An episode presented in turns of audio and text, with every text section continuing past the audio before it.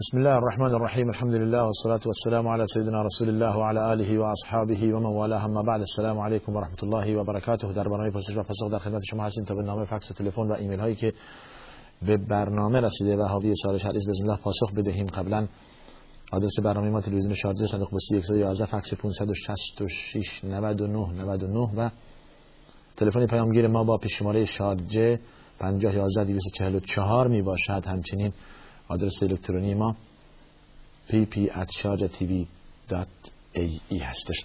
بیننده از آمریکا زنگ زدن در رابطه با آیا اینکه در نماز میشه قرآن دست گرفت و خوند یعنی در نماز جماعت. همچون عملی بی خصوص در نماز تراوی در رمضان انجام می‌گیره توجه کردید؟ آیا می‌توان قرآن را به دست گرفت و خوند؟ مطابقت با امام کردیم طوری دست گرفت و امام داره می‌خونه. یا اینکه تضاد داره با این آیه که میگه فایده قرئ القرآن فاستمعوا له وانصتوا لعلكم ترحمون. یا در در وقت قرآن خوندن با خشوع و خضوع باشید و ساکت باشید. تضادی نداره.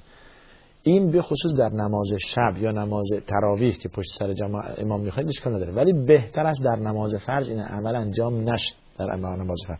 اولا نماز فرض شما نمی‌دونید که امام از چه یا امام جماعت از کدوم سوره می‌خواد بخواند؟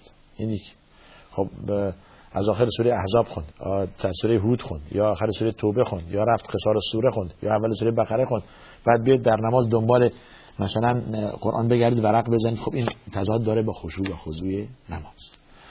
در نماز سنت خب در, نماز در نمازهای تراویح مشخصه. ائمه مثلا خصوص حرمین هر شب یک جزء قرآن می‌خوانند. امشب اگر از سوره بقره شروع کردن صد درصد شب دیگه از جزء دوم سوره بقره هستش. یعنی از سیقول السفها من الناس شروع می‌کنه. پس شما آماده هستید برای اینکه زمانی که نماز تراویح بسن الله اکبر بعد از سوره فاتحه سیقول السفها من الناس ما والله من قبلت ملتی کانوا علیها تا آخر مطابقت می‌کنید پس در نماز تراویح و نماز قیام چون که مشخصه و می‌دانید که کدوم سوره می‌خواند اشکالی ندارد برای اینکه شما بتوانید قرآن را مراجعه کنید به شرط اینکه لطمه به خشوع و خضوع شما در نماز وارد نکند.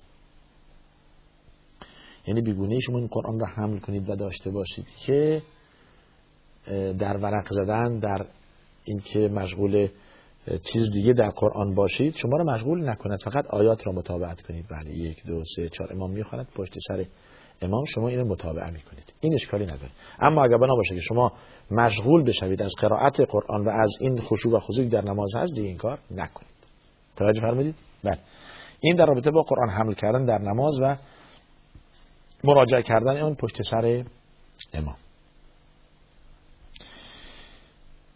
سوال دوم خواهرمون از آمریکا این بود که زنان در حالی که در عادت ماهیانه حسن پیروت هستند و می‌توان در مسجد بمانند یا عبور کنند به در مسجد ماندن برای زنان حتی به غرض گوش دادن به سخنرانی باشد جایز نیست. اگر مسجد باشد. مسجد فرق می‌کنه تا مسلا و نمازخانه فرق می‌کنه. اگر مسجد است جایز نیست. اگر نمازخانه هست که قسمتی از آن جای قرار دادن برای خانم ها اون اشکالی نداره. یا بهتر از آن است که در اون جایی که برای نماز حاضر می‌شوند ننشیند. اگر بلنگوی هست که میشنود بهتر بهتر است که بیرون بنشیند. تا شامل معصیت نباشد. برای اینکه مسجد جای عبادت هست و شما که الان از این عبادت خدا شما را معاف کرده به دلیل بودن این عادت ماهیانه شما بهتر است که دیگه چی؟ بهتر است که در خارج از مسجد گوش بدید و یا در جایی که مخصوص نماز نیست یا در جایی که مسجد نیست. نه مسجد حیات مسجد اشکال نداره. توجه فرمودید؟ کنار مسجد هستش اونجا بلندگوی هست میشینید و گوش می‌دید. و سخنرانی را گوش می‌دید. پس عبور کردن در یا نشستن در مسجد دادنی که در حالت ماهیانه باشه جایز نیست. برخی از اهل علم اجازه دادن استثناء اگر جای دیگه نباشد. و اگر این سخنرانی مهم باشد که شما را به عقیده و به دین و به احکام اسلامی آشنا می‌کند که اگر حاضر نشوید کلی خیر و درس و اینها از شما فوت شده در حالت استثناء اون هم بعضی از اهل علم اجازه میدن. این برمی برمیگرده تا چه اندازه شما لازم باشد یا ضروری باشد که در مسجد بمانید. امروز ما اینو به شکل دفتر یادداشت نوشتیم سوالایی که در از وسیله تلفن به ما رسیده. بسیار سال آخر شما از آمریکا خواهرمون در رابطه با بعضی که با کفش نماز می‌خوانند. اگر این کفش پاک باشد و طاهر باشد اشکالی ندارد. یعنی اگر که شما در جای مثلا کفشی که ما میپوشیم نجاست به آن اصابت نکرده است شما می توانید با آن کفش نماز بخونید گفتید که مسح روی اون منظورتون مسح روی خفین هست که بهش میگن موزه. در اصطلاحات فقهی خفین هست که انسان بعد از وضوء گرفتن بعد از شستن پا میپوشد. برای وضوع بعدی دست تو صورت می‌شوید دست آرن می‌شوید مسح سر می‌کند. اما پا را از اون موزه در نمیآورد که بشوید روی اون موزه مسح می‌کشد. اون برای انسان مقیم یک روز یک شب برای مسافر سه روز و سه شب اجازه هست. توجه فرمودید؟ یک رخصتی هست از از رخص الهی. انسان ازش استفاده کنه توجه فرمودید؟ بله. هدف عبادت هست. هدف عبادت. تن دادن به فرامین تن در دادن به فرامین خداست. و در مسئله خود تعمم هم در جلسه گذشته عرض کردیم. خود تعمم شما نه چیزی را به چیزی میافزاید نه چیزی میکاهد شما دست زن به به خاک. دستور الهی است. برای اینکه یک رمزی باشد برای عبادت. تمام شد. انسان با این کار حالا این با این گرد با این به صورتش می‌کشد و تمام شد. دستا و میره بعد نمازش هم مهم اینه که شما راه حل برای عبادت دارید. زمستان سرده بینین وسیله وضو می‌گیرید. نمی‌توانید تیمم می‌کنید. نمیت...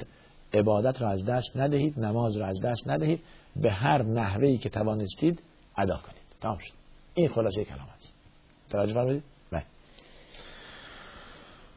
بله. ایمیل ما برای من یک ایمیلی از برادرمون آقای مصطفی. ظاهرا حالا از تاجیکستان. بیشتر ایمیل های ما از تاجیکستان. سلام علیکم و رحمت الله. بله. در رابطه با موسیقی حکم موسیقی. ببینید ما در اسلام عرض کردیم که یک حکم کلی داریم. یک حکمی داریم که ممکنه بتونیم تقسیمش کنیم طبقه بندیش کنیم. یعنی بگیم که حالا حکم کلی موسیقی که مبتزل باشد حرام است به اتفاق. موسیقی های مبتزل ترانه اون چیزایی که در آیام جز مسامیر یا مسامیر شیطان هست به کلی حرام هست. چیزی که موسیقی باشه. توجه آلتی که با آن فساد و فحشا و این کار انجام میشه و رقص و نمی‌دونم فلان شما ممکن بگید بله پس موسیقی و آواز بلبل و پرندگان و آب و باد و نمی‌دونم اینها چی می‌کنید اون به اون چیز طبیعی است اون طبیعی است ولی شما با آلتی می‌خواهید به گوش دیگران برسانید.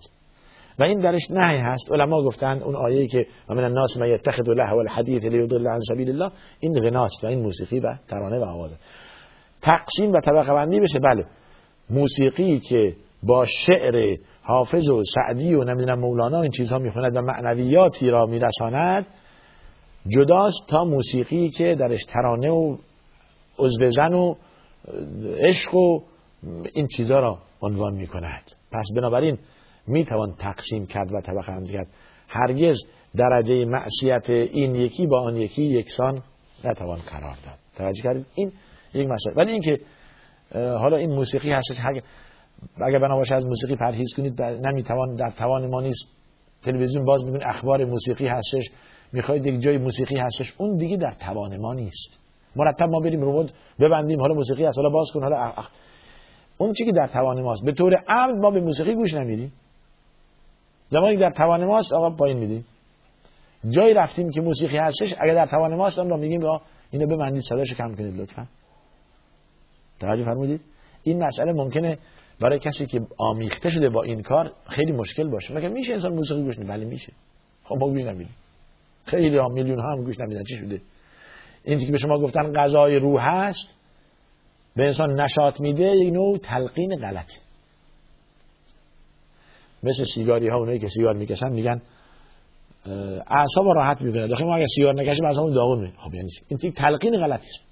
شما به خود یک چیزی غلط تلقین کرده اید که سیگار کشیدن اعصاب را راحت می‌کند. برعکس سیگار کشیدن اعصاب را داغون می‌کند و به ریه شما به سلامتی شما ضرر 100 درصد میرساند. این هم همینطور بله. پس بنابراین کل حکم موسیقی عرض کردیم طبقه است نتوان حکم کلی صادر کرد که بیوم و درجه حرمتش هم باز بالا و پایین هست. به این چیزی که عرض کردیم. بله. بعد در رابطه با گفته زندگانی حضرت موسی و حضرت عیسی ایوب قبلا عرض کردیم به شما. این برمیگرده به این که ببین پنج تو از انبیا داریم معروفن به اولو العزم حالا در بعضی اختلاف کردن در این آیه که در سوره احزاب هستش. و اخذنا وإذ أخذنا من النبيين ميثاقهم ومنك ومن نوح وإبراهيم وموسى وعيسى بن مريم وأخذنا منهم ميثاقا غلیظا. میگن این پنج تا اولو العزم هستن به خاطری که زحماتی بسیار متحمل شدن در زمان خودشون تبلیغ و تکذیب و تمام اینها شامل این پنج تا میشه. یعنی حضرت ابراهیم حضرت موسی حضرت عیسی حضرت نوح قبل از همه و حضرت محمد صلی الله علیه و نوح ابراهیم موسی عیسی محمد علی نبینا و علیه علیه الصلاه اینها جزء انبیایی هستند که در دعوت به توحید به پرستی متحمل زحمات و دردسرهای زیادی شدهاند. حالا بروید در قرآن تاریخ اینها را ورق بزنید. معلوس حضرت ابراهیم اینقدر دلسوز بود که داشت میانجیگری می‌کرد که اگه بشه برای مثلا قوم لوط عذاب نازل نشه.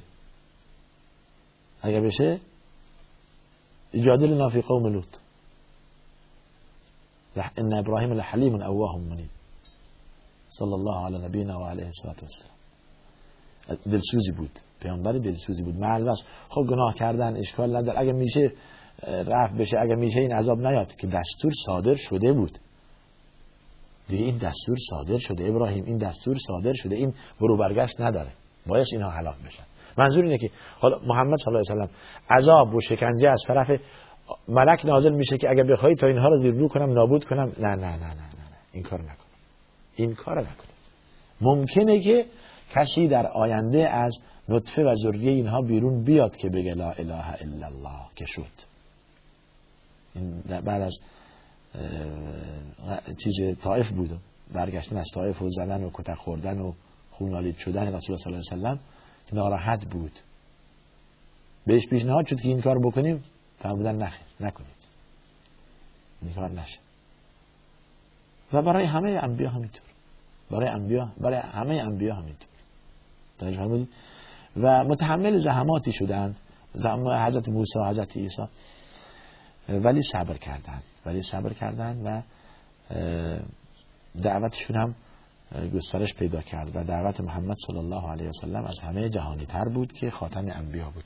این رو در قرآن بخوانید. در قرآن بخوانید در تفسیر و به خصوص در سیره انبیا و سیره رسول الله صلی الله علیه و سلم. این در رابطه با ایمیل بینندمون که در درباره شاید انبیا پرسیده بودن یا بله. خیلی آقای عبدالله بازم از از تاجیکستان با سلاح کی یعنی بازم از تاجیکستان هستش. از حاجت خانه حاجت خانه من اشتباه خانم از حاجت خانه می‌توان پول منظورشون دستشویی میشه پول گرفت. حالا اگر بنا شده که شما حاجت مردم رو برآورده کنید داره میشه پول گرفت. اشکال نداره. برای نظافت برای پاکیزگی اگر بنا باشه. این وظیفه حکومت هاست و دولت هاست که این کار انجام بدن. یعنی دولت موظف است که برای رفع حاجات مردم مسائل حالا دستشویی عمومی و این چیزها رو در شهرداری ها این کار انجام. ولی خب اگر نشد افرادی می‌توانن خصوصی این کارو بکنن برای خرجش بالاخره نظافتش پول بگیرن بله چه اشکال داره؟ اشکال نداره. برای نظافت و پاکیزگی اون مکان پول بگیرن پس این هم میشه جائز. بله جائز میشه. بله. آیا حتما برای رفتن به حج از مردم و همسایگان باعث که حلال بودی طلب بود چیزی که در برنامه گذشته ما با اشاره کردیم. هیچ لزومی نداره که شما از تک تک زنگ بزنید آقا ببخشید ما بریم حج. اگر بنا شد که شما نیت کرده اید که به حج بروید و اخلاص در نیت شما باشد دیگه موردی نداره که شما بروید و به همه خبر بدهید. لازم هم نیست. مگر طلبکار. توجه اون که از شما طلب داره اگر که اگر که با اجازه ندهد که شما به اون بدهید یعنی چیزی که از پولی که از شما طلب دارد آن پول رو دارید و بروید به آن بلیط بخرید و جا رزرو کنید برای حج یا عمره اون حق ندارید. مگر اینکه ایشون اجازه بدهند. شما بروید بعد از اینکه برگشتید بدهی ما رو پرداخت کنید. اون زمان اشکال پس اجازه گرفتن از طلبکار لازم هست. نه کسی دیگر. بله. البته این رو بگویم. مسئله حالا سوالی هم در اینجا هستش که با برادرش روی از برادرش روی گردان هستش. انسان مؤمن بیش از سه روز از برادر مؤمنش روی گردان نمی شود حالا منظورتون اینه که ما از در حدیث اومده که اگر زمانی روز دوشنبه یا پنجشنبه اعمال عرضه میشه به پرونده اضافه میشه میگن این دو نفر را اعمال این دو نفر را چه کنید؟ اضافه نکنید. حتی یا صالحا تا اینکه صلح کنند و رابطشون درست بشه. این یک مسئله ایمانی است. تواضع می‌خواد فروتنی می‌خواد. که شما گذشت کنید. و اگر می‌خواهید که اگر می به خصوص بستگان و خیشاوندان اگر می‌خواهید که عمری با برکتی داشته باشید و روزی گشاده داشته باشید شما از این رویگردانی و قهر کردن دست بکشید. از بغض و کینه و اینها دل خود را خالی کنید. این جدی میگم با این, با این دلیل. حدیث پیامبر میفرماد کسی که می‌خواهد خداوند روزیش را زیاد کند و امرش را با برکت کند به سله رحم خود برسد. تا چه رسد که شما نمی‌تونید برسید به اونها کم و کاست دارید شرمنده هستید یعنی که نتونستید برسید روی گردان هم میشید. یعنی این, این دیگه چی مصیبتیه؟ قهر هم میشید. خب نتونستید. خب به اونها برسید. کمک کنید زنگ بزنید تلفن بکنید نام بنویسید دید و بازدید کنید. این شما مقصرید نتوانستید. خب روی گردان هم هستید قهر هم هستید. این دیگه خیلی بده. بله. پس بیشتر از سه روز با کسی قهر کردن جایز نیست. به خصوص که امروزها قهر کردن به خاطر مسائل مادی است. بله. من با کسی قهر می کنم که به معنویاتم به اخلاق خودم و خانوادم ضرر می رسند اون بهش میگن البغض فی الله به خاطر خدا این کار کردن. با خانه فلان شخص رفت آمد نکنید یا من نمیم به خاطر اینکه ضرر داره. من اگه فرزندم بفرستم با اون زنم بره اونجا اون در اون خانه در اونجا تمام معصیت هست تمام فساد اخلاقی است تمام غیبت هست تمام پس اینجا من دیگه به خاطر این قطع رابطه می‌کنم. نتوانستم رفع منکر کنم قطع رابطه توجه فرمودید؟ بله. بسیار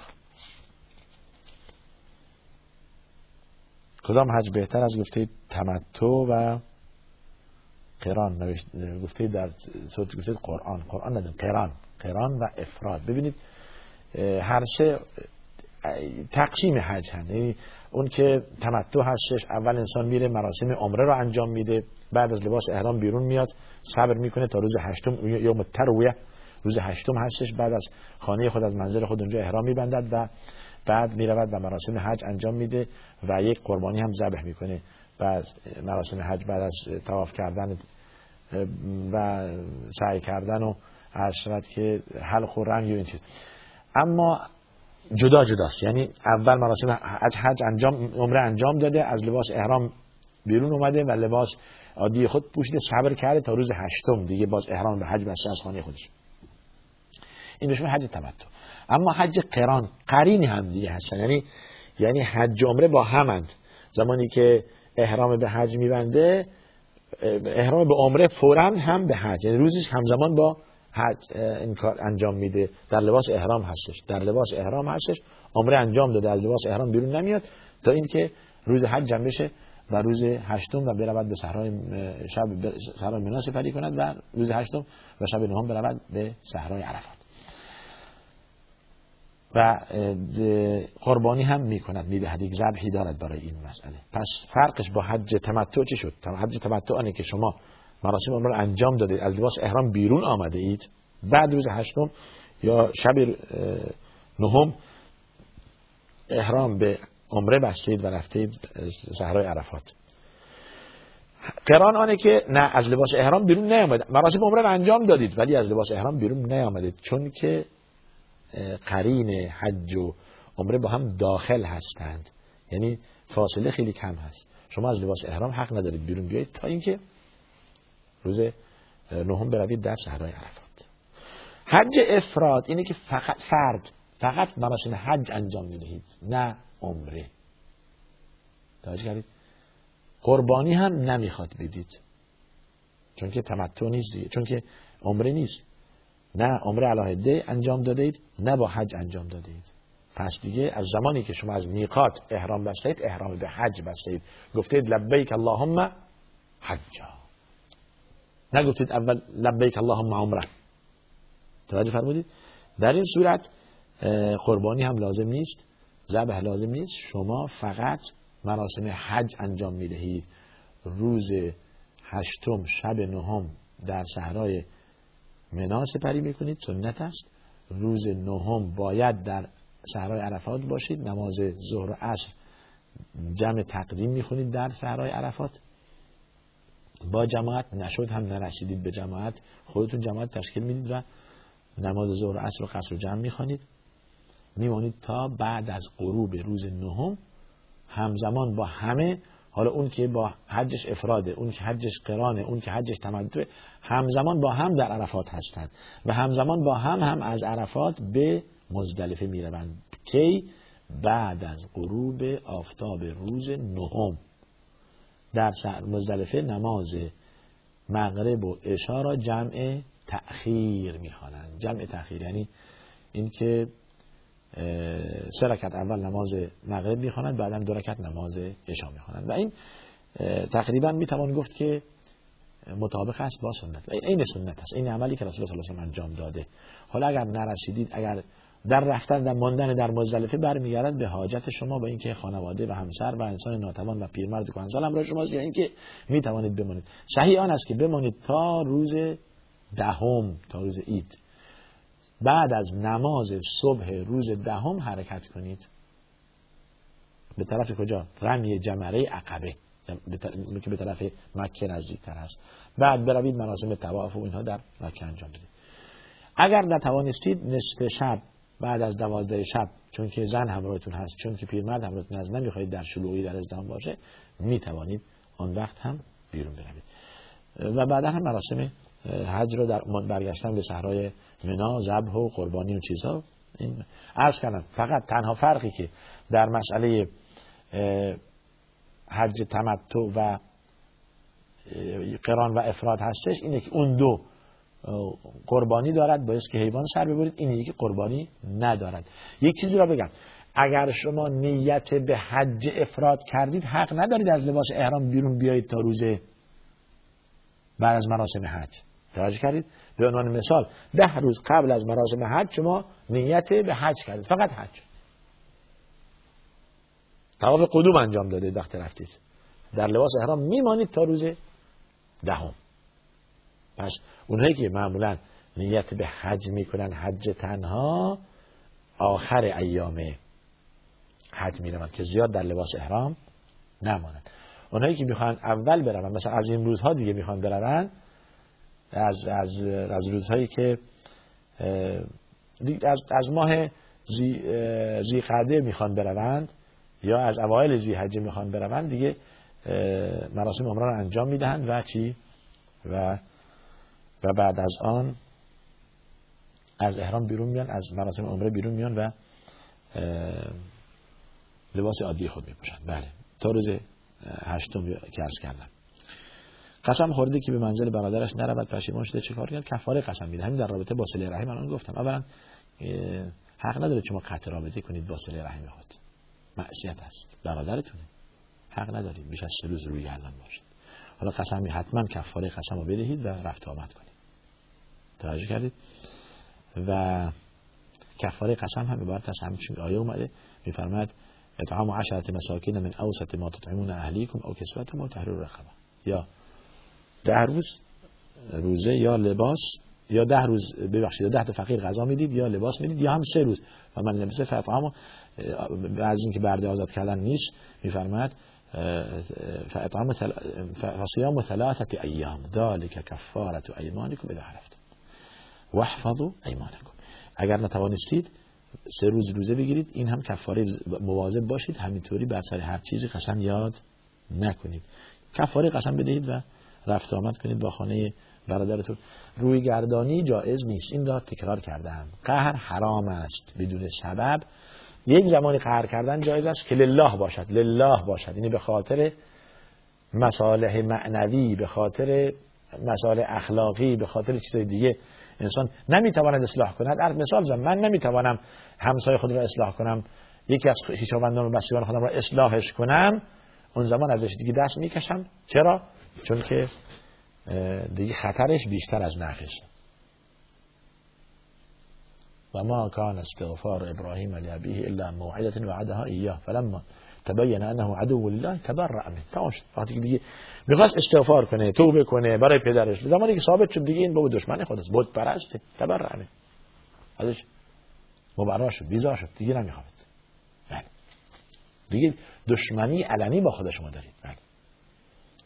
من نمیگم هر که پدرش کافره بیاد باش رفتار و خوش رفتاری کنه. در آیه کریمه اینو میگه. و صاحب ما فی دنیا معروفه معلوم است که اگر دعوت به به شرک بدهن شما انجام ندید ولی دوست خوب باش باشید. ولی زمانی که خطر داره. دیگه اون زمان میشه خطر. باید خطر را کرد. بله. خطر داره. کبوترهای زیاد درباره خانه ما هستن. فضله و کسافت کاری آیا می توان با گندم آمیخته به سم آنها را از بین برد؟ مبادرت به این کار نکنید شما در ابتدا به ساکن این کار نکنید. اولا با یک چیزی با یک علامتی اینها را بترسانید. پاچه سیاهی از چیز را درست کنید مثل یک توجه کرد اینها را بترسانید که نه. اگر بشه اینها را ذبح کنید و گوشتش بخورید. و اگر دیگه نمیشه در نهایتا واقعا دارید اذیت میشید. این چیزی که شما گفتید انجام بدهید در اصل آن است که از بین بردن حیوانات موزی یعنی اذیت کننده اشکال نداره. حالا اینها زمانی که دیگه حلال گوشت هستن و اذیت می‌کنن یک دو سه چهار بار شما هر راهی را که گرفتید موفق نشدید. ترساندید می‌خواستید دستگیر کنید می‌خواستید از بین ببرید گوشش رو بخورید. بازم نشده. و نهایتا اینه که شما به این طریق از بین ببریدش بله. این دیگه آخرین حله. توجه کرد و الا که در حیوانات در پرندگان باعث که چی بود؟ باعث که رحیم بود. شما دارید میگید اذیت می‌کنن. دیگه بیزار شده اید خسته شده اید اون زمان دیگه این کار رو بکنید. ولی به ابتاب ساکن چیز سم به اینها نخورانید. توجه کردید؟ سم به اینها نخورانید. فرار بدید بترسانید تا اینها. این پرندگان و کبوترها از از خانه شما فرار کنند بعد زمانی که تعدادشون زیاد باشه و این خرابکاری به وجود بیارن دیگه شما حق دارید که به چیزی که شما گفتید بعد از بعده پسر خواهرم تصادف در تصادف فوت کرده و برادر شوهرم راننده بودن. سال مسبب قتل چه کفاره ای چه کفاره بدن؟ باید که دو ماه روزه بگیرد. کسی که ببینید ما قتل سه داریم. یک قتل عمد یک قتل خطا. یک شبه هم یک قتل خطا. این قتل خطا بوده. عمد اونه که قصاص بشه. عمدن خطا اینه که به چیزی آلت غیر کشنده پرتاب کنه یا بزنه و کشته بشه. خطا اینه که در تصادف و در این چیزها. حالا چیزی که شما گفتید. اشتباهی بالاخره. این مسبب قتل یعنی خود راننده باعث که دو ماه روزه بگیرد. این کفاره گناهش هست زمینی که گناهی نداشت. من رو با در نظر گرفتن قوانین راهنمایی بر رانندگی سرعت مجاز تمام این چیزها در نظر گرفتم. باز هم مرتکب شده بین که بالاخره یک نفر پریده همچون که شما گفته در توضیحتون این بود که جلو بهش اومده. دست مادرش گرفته یه هو مادرش رها کرده و جلو ماشین پریده. و اون هم با سرعت تقریبا 40 کیلومتر. خیلی سرعتش پایین بوده چون که مسبب قتل شده باعث که چی؟ دو ماه روزه بگیرد. اگر در توان هست. در توانش نیست هم باید کفارش بده. اگر مثلا مریض نمی‌تونه روزه بگیره اون مسئلهش جداست. باید کفاره بده. بله بسیار نامگذاری فرزندان با کیست؟ با زن است یا با شوهر؟ با هر دوست. اتفاق میان طرفین. یعنی این که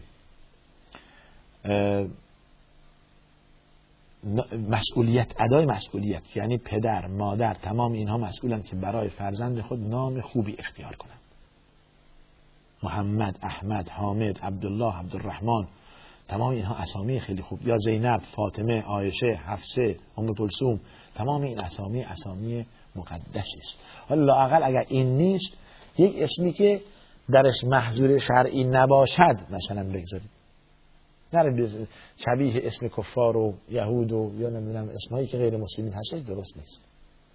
بلند بشه مثلا اسمش جورج باشه یا نانسی باشه یا مثلا این یک اسمی که به, به ایده ما هم بخوره. توجه کردید به ایده اسلامی هم بخوره. حالا اون قومی و اون چیزا هم به جای خودش. ببینید همیشه انسان به خصوص در مسئله نامگذاری دال بر حیثیت انتماع شما به فلان ایده و فلان عقیده یا فلان ملیت هست. نامگذاری واقعا اینطوریه. واقعا. ملت اسلام ملت واحدی هست. نام های مسلمانان قبل از ما چی بوده است نامگذاری آنها چگونه نامگذاری می‌کردن؟ بله. اسامی پیامبران گرفته اسامی صحابه رسول الله صلی الله علیه و سلم اونهایی که خاندان و آل بیت رسول الله صلی الله علیه و سلم بودن آنهایی که تابع تابعین بودن تابع بعد اینها ایامی که به این اسامی ولو که خیلی پر باشن. چقدر مثلا این اسم محمد ما تو دنیا داریم؟ یک میلیارد اندی مسلمان داریم چقدر اسم خیلیه؟ چقدر اسم حضرت علی داریم؟ خیلی زیاد هستش. چقدر اسم حضرت عمر داریم؟ خیلی زیاد هستش. پس بنابراین انتماع شخص را میرسانند به این که ما نامگذاری پیامبران صحابه به خصوص خلفای راشدین رضی الله عنهم اجمعین حضرت ابوبکر صدیق حضرت عمر حضرت عثمان حضرت علی حضرت امامین امام حسن امام حسین و تمام اینها نامگذاری فرزندان بدین تصنیه باشد. بسیار جالب. به قرض این که ما مسلمانیم به این قصد به این نیت چون عجب داشته باشید. زیرا نامگذاری شما به عنوان دو پدر دو والدین مسلمان مسئولیت هست درش. مسئولیت. روز قیامت شما می‌پرسه چرا این نام انتخاب کردید برای فرزند بله. ببین رسول الله صلی الله برای فرزندان خود چه نامهایی اختیار کرد؟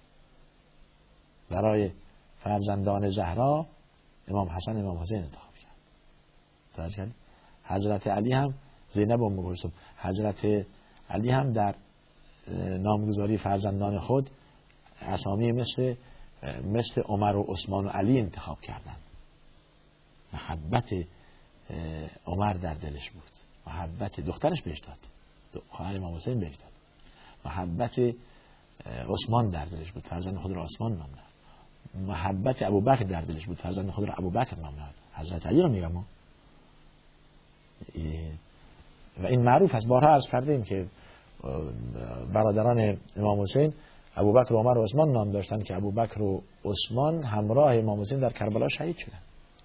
خدا اینها رو انشاءالله در بهشت همراه امام حسین محشور بفرماید و جز فرزندان حضرت امام, حضرت امام علی بودند و این مسئله از کردیم مسئولیت والدین هستش. حالا اگر برعکسش شد فرزند حق دارد زمانی که بزرگ بشود حق دارد تغییر نام بدهد. شما حق دارید تغییر والدین شما در راه نامگذاری شما اشتباه کردن. معنیش نیست که شما در آن اسم بابا همچون که رسول الله صلی این کار را می‌کرد. کسی مسلمان می‌شد اسمی داشت که اسم جاهلیت بود فورا اسمش رو عوض می‌کرد. اسمشو الان شما مسلمان شدید با اسمتو عوض کنید توجه کرد این مسئولیت. بله. بعد از گذشت پانزده سال اگر فرزند راه غیر شرعی انتخاب کند باید که با آن چگونه رفتار کرد. نصیحت کرد. راهنما بود دلسوز بود. راه حل براش پیدا کرد. بی توجه نشد. من دیگه کاری ندارم برو بیرون. نه. از خانه بیرون کردن؟ نه. بدتر میشه. پسرم دخترم شما بیاید اینجا. ببین پسر کی هستید؟ ببینید من چی کارم. ببینید ما مادرت ما نماز پنج وقتمون قضا نمیشه.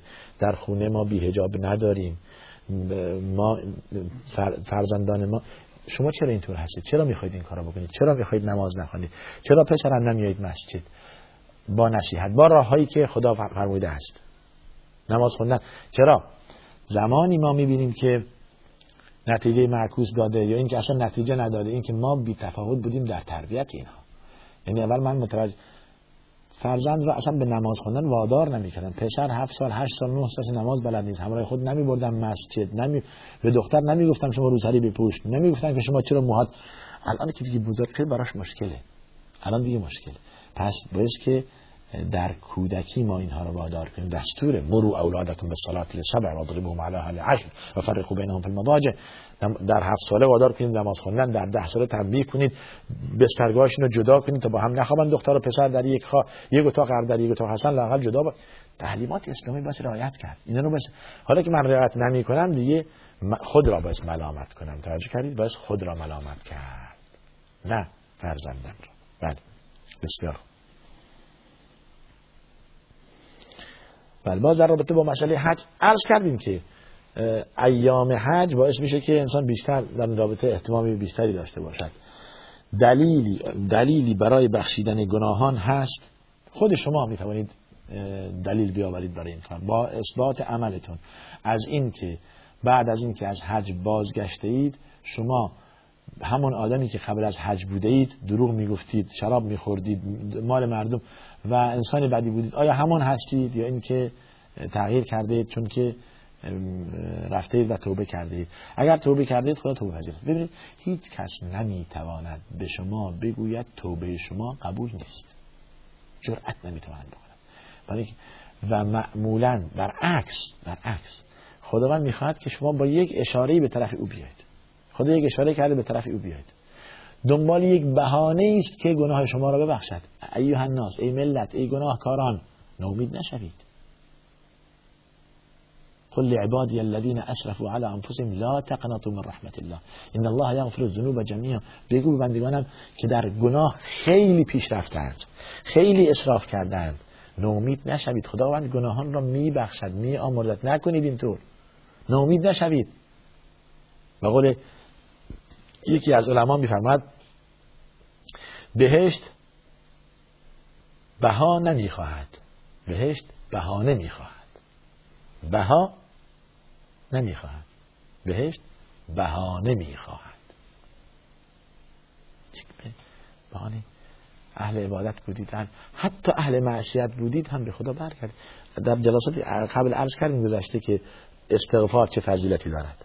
یک گفتن استغفر الله و اتوب الیه. ببین در یک حدیث اومده که اگر کسی بگوید خوب گوش بدید.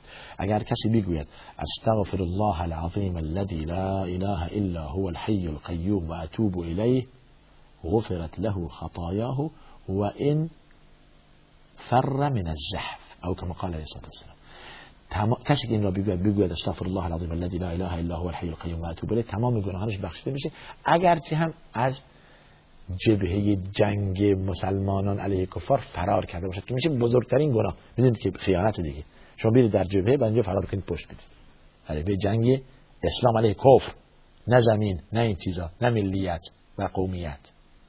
در جبهه جنگ اسلام علیه کفر. اونجا اگر فرار کنید خیلی گناه دارید. ولی پیامبر اگر کسی این را بگوید گناهش بخشیده میشه اگر هم چه از اونجا فرار کرد. یعنی خیلی کبیره است پس بنابراین راه حل داره. یعنی تو نومید نشو. چیکار کردی؟ شراب خوردی؟ نماز نخوندی؟ فحشا انجام دادی؟ چیزی که بین خودت و خداست توبه کن تضمین. صد درصد یقین داشته باش که خداوند توبه پذیر است. خداوند توبه پذیر است. توبوا الى الله جميعا ایها المؤمنون. یقبل توبه من عباده. خدا از بنده توبه قبول می‌کند. توبه میپذیرد. پس توبه کنید.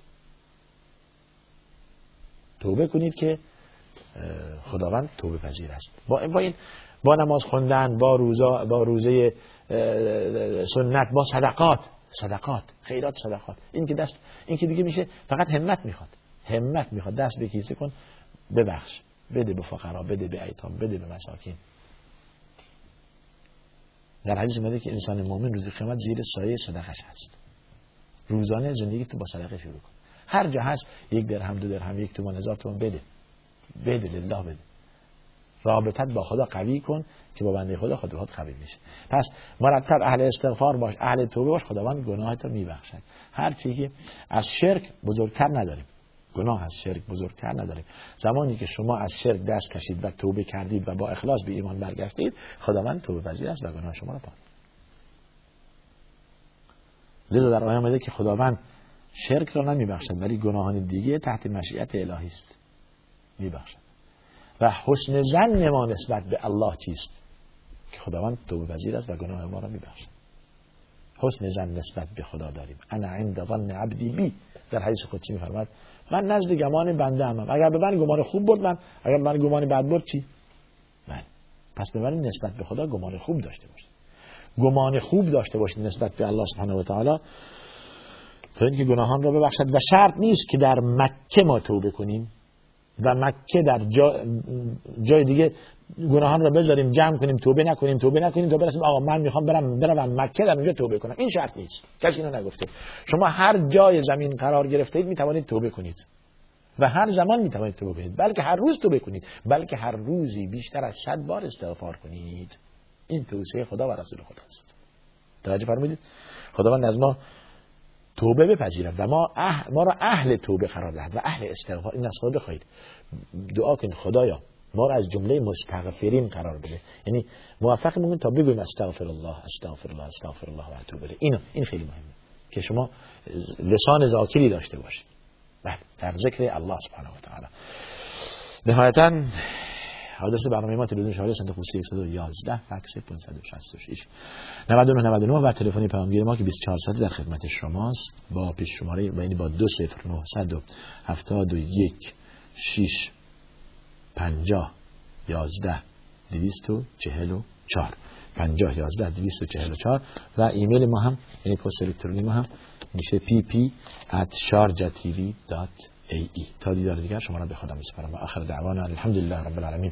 صلی الله وسلم علی سیدنا محمد و علی آله و صحبه.